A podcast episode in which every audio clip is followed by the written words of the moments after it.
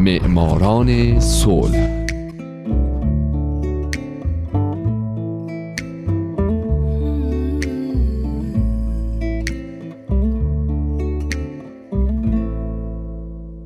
باعث افتخار ماست که شما شنونده رادیو پیام دوست هستین.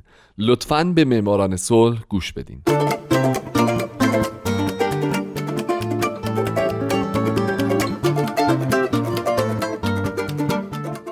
سلام و درود به تک تک شما فارسی زبانان ساکن این دهکده جهانی.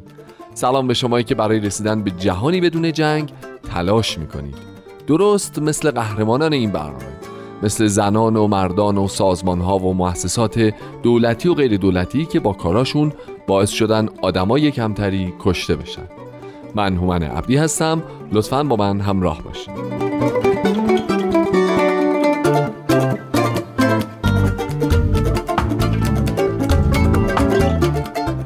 هفته سال 1994 میلادی اسحاق رابین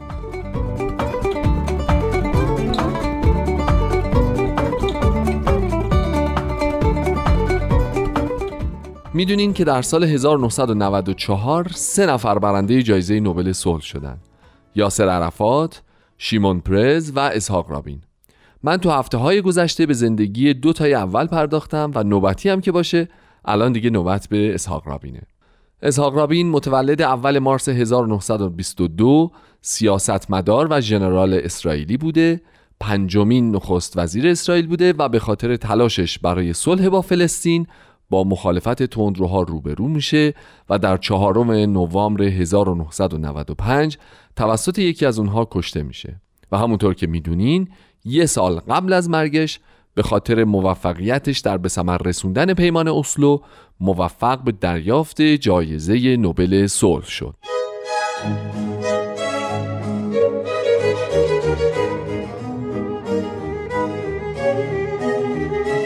زمانی که اسحاق متولد شد فلسطین محل تولدش تحت قیمومیت بریتانیا بود پدرش نهیما در شرکت برق فلسطین مشغول به کار بود و مادرش روزا یک حسابدار و فعال اجتماعی بود که بعد عضو شورای شهر تلاویف شد. اسحاق در تلاویف بزرگ شد و در مدرسه فرزندان کارگران درس خوند. بعد در سال 1935 اسحاق در مدرسه کشاورزی که مادرش تأسیس کرده بود به تحصیل مشغول شد و همونجا اولین تمرینات نظامیش رو فرا گرفت. اسحاق می‌خواست که مهندس آبیاری بشه. حتی در اوایل دهه 1940 برای تحصیل تو این رشته از دانشگاه کالیفرنیا بورس تحصیلی گرفت. اما به اونجا نرفت. تو فلسطین موند و تصمیم گرفت به مبارزه با بریتانیا بپردازه. اسحاق رابین در سال 1941 به شاخه نظامی هاگانا پیوست. موشدایان معروف آموزش های لازم رو به رابین و دیگران می‌داد. در اون زمان رابین و دیگر سربازان برای اینکه از سوی دولت انگلیس شناسایی نشن بیشتر وقتشون رو به کشاورزی میگذروندند و تمرینات نظامی رو مخفیانه انجام می‌دادند. به همین ترتیب و کاملا مخفیانه در اکتبر 1945 رابین مسئول برنامه‌ریزی و اجرای عملیات برای آزادی پناهندگان جنگی از اردوگاه اصلیت شد. اما بریتانیا این موضوع رو فهمید به رهبران یهودی در فلسطین حمله کرد و در جریان این رابین دستگیر و برای پنج ماه زندانی شد. اما درست بعد از آزادی او فرمانده گردان دوم پالماخ شد. چند مدت بعد هم رابین در سال 1948 با یک خبرنگار آلمانی به نام لی اسکولبرگ ازدواج کرد. این دو صاحب دو فرزند شدند.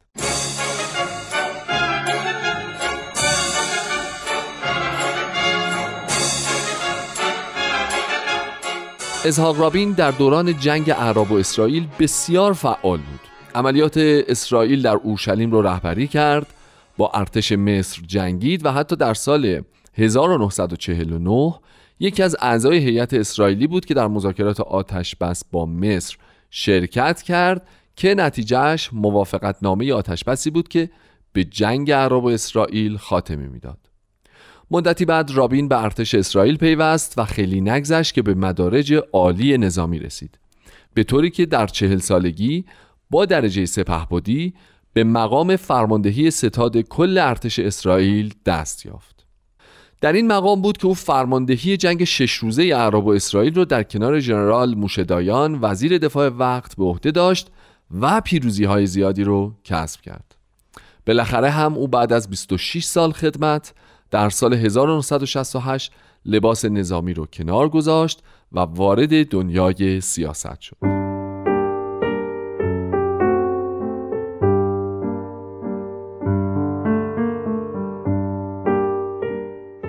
اسحاق رابین یکی از سه برنده جایزه نوبل صلح سال 1994 از سال 68 تا 73 مشغول به کار در سفارت اسرائیل تو واشنگتن شد. بعد به اسرائیل برگشت و به پارلمان راه پیدا کرد و در 1974 وزیر کار شد. یه سال بعد زمانی که نخست وزیر وقت از مقامش کناره گرفت رابین با شکست شیمون پرز در انتخابات رهبر جدید حزب شد و به نخست وزیری رسید. اما نخستین دوران نخست وزیری رابین مصادف شد با قدرت گرفتن گروه های پس قدرت سیاسی او رو به افول گذاشت و نهایتا به خاطر اتهام فساد مالی و کشف مبلغ هنگفتی که در حساب خارجی همسرش در بانکی در آمریکا بود ازهاق در سال 1977 مجبور به استعفا شد. بعد از استعفا ازهاق همچنان عضو پارلمان بود و ریاست دو کمیته مهم سیاست خارجی و دفاع رو بر عهده داشت. او در فاصله سالهای 1984 تا 1990 وزیر دفاع اسرائیل در دولتهای اسحاق شامیر و شیمون پرز بود. چالش اصلی این دوران در سال 1987 بود که اعتراضات مردم فلسطین به اسرائیل شدت گرفت. رابین دست ارتش رو در اعمال خشونت باز گذاشت اما اعتراضهای بینالمللی باعث ضربه به وجهه اسرائیل شد و اسحاق به ناچار به خشونت ها پایان داد و به گفتگو با سازمان آزادی بخش فلسطین پرداخت.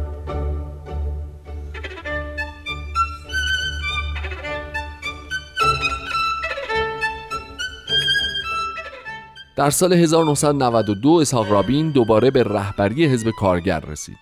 بعد حزب کارگر در انتخابات پیروز شد و رابین برای بار دوم به مقام نخست وزیری رسید. مهمترین رویداد سیاسی اسرائیل در دور دوم نخست وزیریش عقد پیمان اسلو بود که به موجب اون حق ایجاد تشکیلات خودگردان فلسطینی در نوار غزه و کرانه باختری به فلسطینی ها داده شد. بعد از اعلام پیمان اسلو تظاهرات اعتراضآمیز بسیاری در اسرائیل شکل گرفت. اما رابین اظهار کرد که این تظاهرات و تظاهر کنندگان رو نادیده می‌گیره. او گفت که این تظاهر کننده ها می‌تونن مانند پروانه های کشتی بچرخند و بچرخند و بچرخند. اما او راهش رو در مسیر پیمان اسلو ادامه خواهد داد.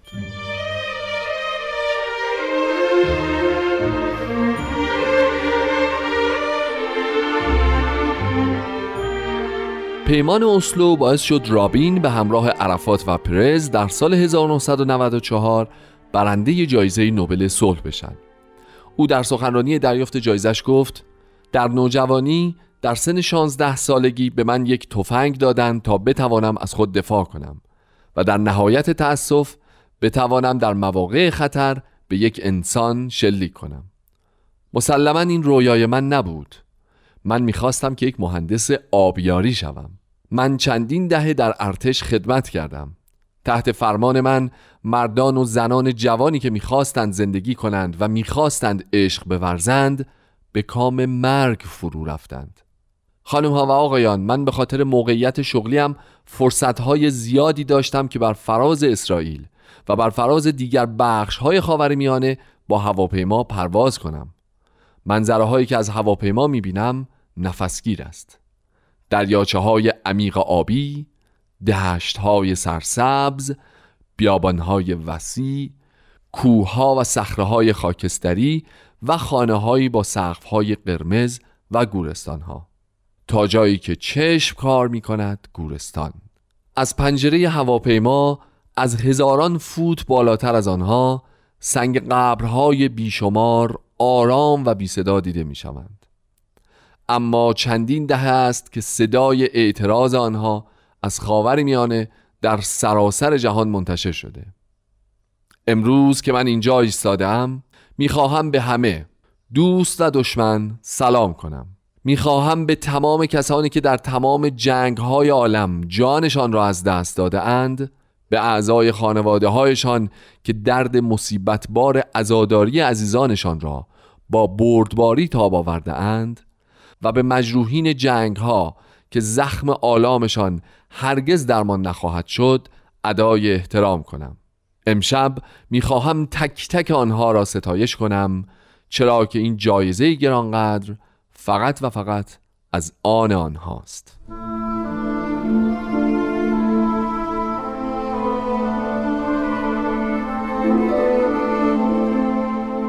میان روی های رابین و تلاش برای رسیدن به صلح با فلسطین باعث خشم تندروهای اسرائیلی شد و بالاخره هم او در تاریخ 4 نوامبر 1995 به دست یک دانشجوی تندروی 25 ساله به نام ایگال امیر در تلاویو ترور شد.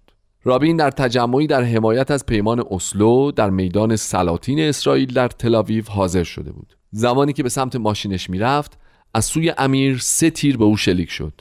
دو تیر به او اصابت کرد و تیر سوم یکی از محافظین رابین رو مجروح کرد. رابین رو به سرعت به بیمارستانی در نزدیکی میدون رسوندند. اما او در اتاق عمل بر اثر خونریزی و سوراخ شدن ریه درگذشت. امیر بلافاصله توسط محافظان رابین شناسایی و دستگیر شد و بعد از محاکمه گناهکار شناخته شد و به حبس ابد محکوم شد. سپس جلسه اضطراری کابینه تشکیل شد و شیمون پرز که وزیر امور خارجه بود به عنوان نخست وزیر منصوب شد. اسرائیل با شنیدن خبر مرگ اسحاق رابین به شدت متأثر شد. صدها هزار اسرائیلی در مقابل مکانی که اسحاق در اونجا به قتل رسیده بود گرد هم اومدن و به سوگواری پرداختند. دولت میدانی که رابین در اون به قتل رسید رو به اسم او نامگذاری کرد و با همراهی مردم او رو در تپه هرسل به خاک سپردند.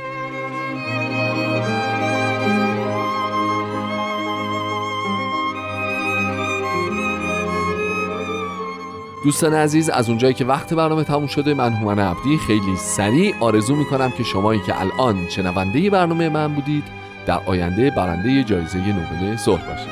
خدا نگهدار.